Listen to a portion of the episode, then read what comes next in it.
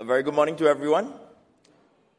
May I invite you to open your Bibles to Jeremiah chapter 17, verse 9 to 10. I will be reading from the English Standard Version. Uh, they are also projected on the slides for you. Jeremiah chapter 17, verse 9 to 10. The heart is deceitful above all things and desperately sick. Who can understand it? I, the Lord, search the heart and test the mind to give to every man according to his ways, according to the fruit of his deeds. Jeremiah chapter 17, verse 5 to 10. This is the word of the Lord. Thanks be to God. Allow me to begin with a word of prayer. O Lord, your word is a lamp to our feet and a light to our path. Give us the grace to receive your truth in faith and love, and the strength to follow on the path you set before us through Jesus Christ our Lord. Amen. Amen.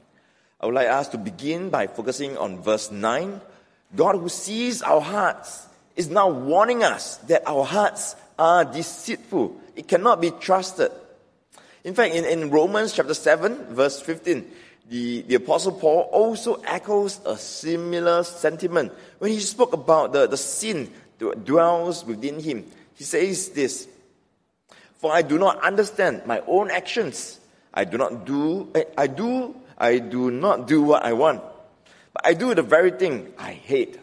That's Romans 7, verse 15. And so Jeremiah 17, verse 9, and Romans 7, 15, they seem to mention the same thing. Roman, Jeremiah 17, verse 9, contains an emphatic denial of a popular belief that people are basically good. For example, the Three Character Classics was written in the 13th century during the Song Dynasty and was used to teach children. The first line of the Three Character Classics um, writes, 人之初性本善. That's the best I can, I can say in Chinese anyway. It, it echoes a belief that mankind is originally good at birth. We also read in Genesis that when God made mankind, God also saw that what he had made was good. However, the later records about Adam and Eve's fall in, in Genesis disagrees with this idea that by nature we are good. Because instead, all of mankind have now been tainted by sin because of the fall. Because our hearts are deceitful, there are two sides of ourselves that we can observe. The first is the true self, because it is who we really are and how God has made us to be. Some people call this the true self, the soul. This true self wants to keep us rooted in who we truly are. It craves to know the truth about ourselves and our world. Our true selves desire to understand and also to be understood. We have a set of values and hopes that we, we hold on to. Because God made us for community, there is also a desire to be connected and to belong in a life giving community. We don't want to be alone. And because we were made for community with God, right? We were made for relationship with Him. We were also meant to be a people who trust in God. On the other hand, the stage itself is a side of us which we usually project for others to see. There are some um, external behaviors of the stage self that we can observe. For example, self protection, possessiveness, manipulation, self promotion, and a need to distinguish ourselves from others. And it is a side that it is a side of us that we construct to mask and protect ourselves. And what do I mean? The stage self is a must because it is a social and, and mental image of ourselves that we project to boost our sense of self worth. It is the image we want others to see to, to get us started or to launch us forward. For example, some of us are aiming for that particular promotion or maybe we want to maintain our image as someone who is highly competent and can get even the hardest things com- uh, completed. And so this self promotion will be a stage self that we want to project for others to see and affirm. We want people to remember this side of us so that we can be chosen and affirmed to get through the challenges and tasks in an ordinary day. Secondly, our stage self also serves as an armor, an armor for us. Right? The, the, the instinct to protect ourselves by living divided lives can emerge when we are young as well, as we start to see the sinful realities around us. Some of us actually learn this in schools or even in the playground.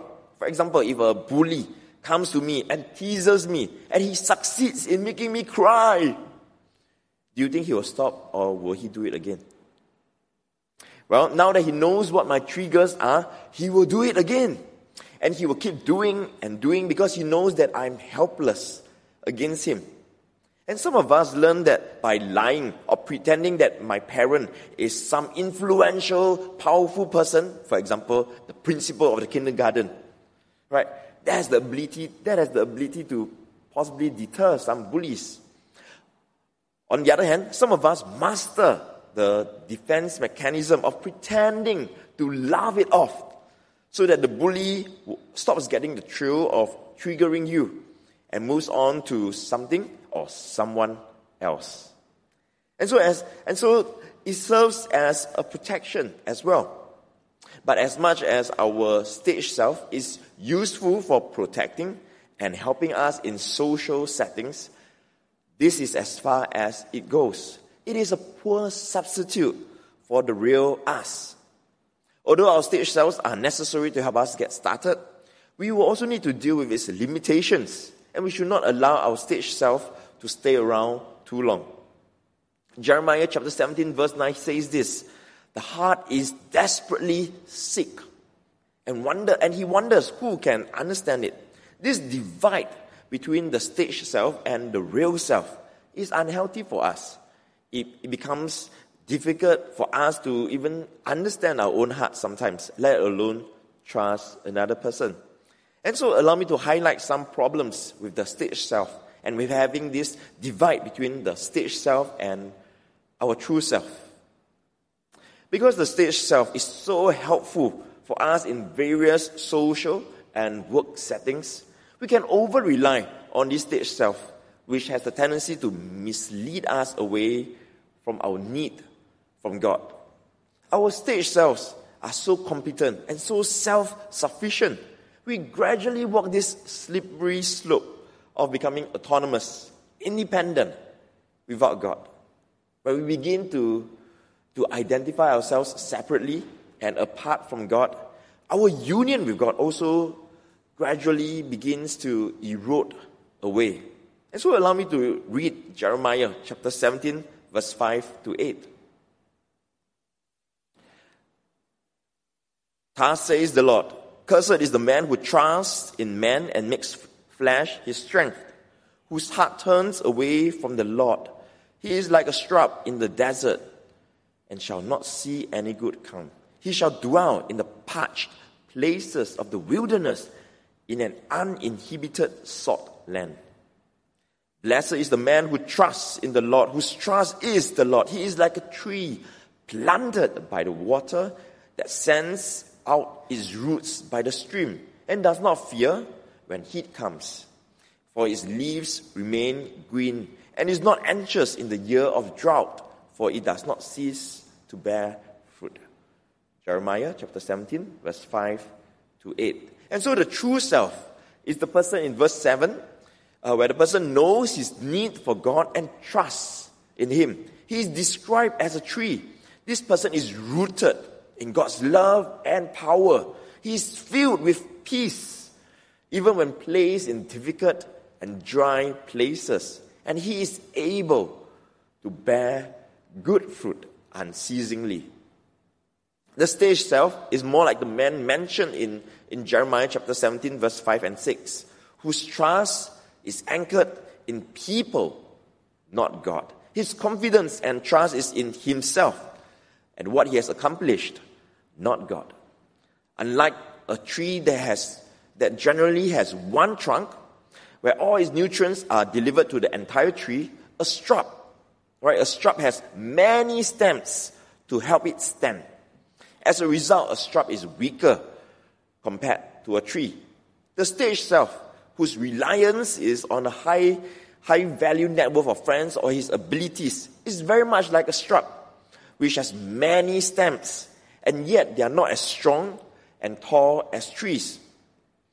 These men, these people, these people, these people whose reliance are on people and their abilities are, are so much weaker than these, those men who are compared to trees whose trust and reliance is on God. And so let's pause for a moment. I want you to reflect on this. Consider these two questions. In the past three days, right? How have you been like a tree where you've been practicing and trusting, relying on God's strength, His wisdom, and His deliverance? Or maybe like the picture in the past three days, have you been more like a shrub, relying on your own strength, your abilities, your intellect, and the people around you? And so, are you more like a tree? Or are you more like a shrub? Which side of you have you been showing to your close ones? As we begin to shift our reliance away from God to other people and our abilities, as we move from being a tree to a shrub, right? We allow our, our stage self to encourage us to rely on our abilities and these people instead of God. We begin to feel, we can also begin to feel the need to overcompensate for our lack, which we would have normally received from God. And so one of the false ways, one of the ways our false self tries to compensate is by finding our identity in performance. We go into overdrive at work, in our planning and our execution. We are anxious about, about the results and people's feedback.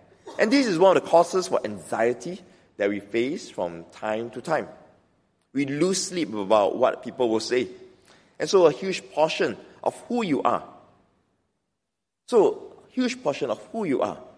Is it a for, is it a stage self or is it more of a real self? According to Robert Mulholland, who uses the phrase false self instead of stage self, he, he observed that our false self throws itself often frantically into a frenetic round of performances designed to provide a matrix of identity for our being. And this is why so many of us are so tired and overwhelmed. We are the ones who are unable to say no. We are driving ourselves to exhaustion. And there are also issues when we fail to close the divide between our true and stage self. Firstly, when our, our lives are, between, are divided between these two selves, our true self is unable to influence and impact the work we do in the world. If we constantly allow our stage self to project that image of success or power, it can become increasingly difficult to act honestly according to who we are. In fact, according to Peter Scazzero, as we become more obsessed with succeeding or at least surviving in that world, we lose touch with our souls and disappear into our roles, our stage self. Eventually, we can feel stuck, trapped, and addicted. We lose touch with our true self, the people that God has created us to be. We gradually live off center and alienated from who we truly are. The second issue with living with this divide in our lives is inconsistency we continue to live unredeemed lives. And so, unless we are aware of these two selves, these two ways of living in the world, this inconsistency can hinder us from entering into a deeper life of wholeness in Christ. As a result, even our relationship with God can become shallow. Finally, because of this divide between our true self and stage self, the people close to us will become wary of the gap between our stage behavior and the real us. Our inconsistency undermines ourselves and our relationships. For example, is this person the same on the inside as he or she seems to be on the outside? Children ask this question about their parents. Students ask this about their teachers. Employees ask this about their supervisors. Patients ask this about their doctors. And even their church, even our church members ask this about our pastors. Can I trust you? If the answer is a confident yes, we can start to relax. We believe this person is a person of integrity. We feel secure enough to trust in this relationship. We feel safe enough to commit and do what is required of us, such as taking our medicine or serving in ministry. But if the answer is no, I can't trust this person, we go on high alert. I don't know what kind of person I am dealing with. I become cautious. I may even withhold the investment of my energy, my commitment, and my talents. Right? And so when student drivers, student drivers don't trust their driving instructors, they are hesitant to do what their instructors tell them to do, even if an accident is going to happen. When your staff don't trust that you have their best interests at heart, they won't put their heart into their work. The perceived inconsistency that others see between our true and stage self constantly undermines our morale, our relationships, and our capacity for good work. And so, what do we do? How do we bridge the divide between our staged and real self? Firstly, we must make a practice of inviting God to show us what is on our heart and minds. Jeremiah chapter 17, verse 10 tells us that God has the power to search our hearts and test our minds. And don't worry, the testing of our minds is not as hard as PSLE and the O level exams. Earlier this week, I, I went to office earlier than usual. I was feeling a little bit more um, exhausted than usual, and I don't understand why. After all, Monday was a, lab, was a labor was Labor Day. It was a public holiday. I should be more refreshed and ex- rather than exhausted. As I used the prayer of examen to reflect on my week, I recall that just as um, Care Bears that you see on the on the on the screen, just as Care Bears have the ability to project power to help and heal others, like all of us, they also have a shadow side. Uh, they also cast shadows wherever they walk. After all, I also realized that I also have a shadow side that was beginning to surface. I realized I was becoming impatient and I was becoming critical. And so, as I allowed God to show me my shortcomings, God was also revealing and inviting me to act in ways that could help heal my relationships, which leads me to the second thing. We must intentionally shed our stage self. In Ephesians chapter 4, verse 22 to 24, we are reminded to put off your old self, which belongs to your former way, your, for, your former manner of life, which is and is corrupt through deceitful desires, and to be renewed in the spirit of your minds, and to put on the new self, created after the likeness of God in true righteousness and holiness. And so Ephesians chapter 4, verse 22 to 24. We need to shed the stage self, our old self, in order to live authentically in our new self, which is our true self. And unless we shed this stage self, we will continue to live divided lives. And this divided life is a wounded life. And God is calling us to heal this wound. And so, my friends, who will you trust and listen to? To God and your true self? Or to your stage self? Which we must all shed today. Come, let us pray. Abba Father, we confess that our hearts are in need of your redemption. Teach us how to walk as your children of light so that Christ may be revealed for your glory in all that we say and do. In Christ's name we pray. Amen.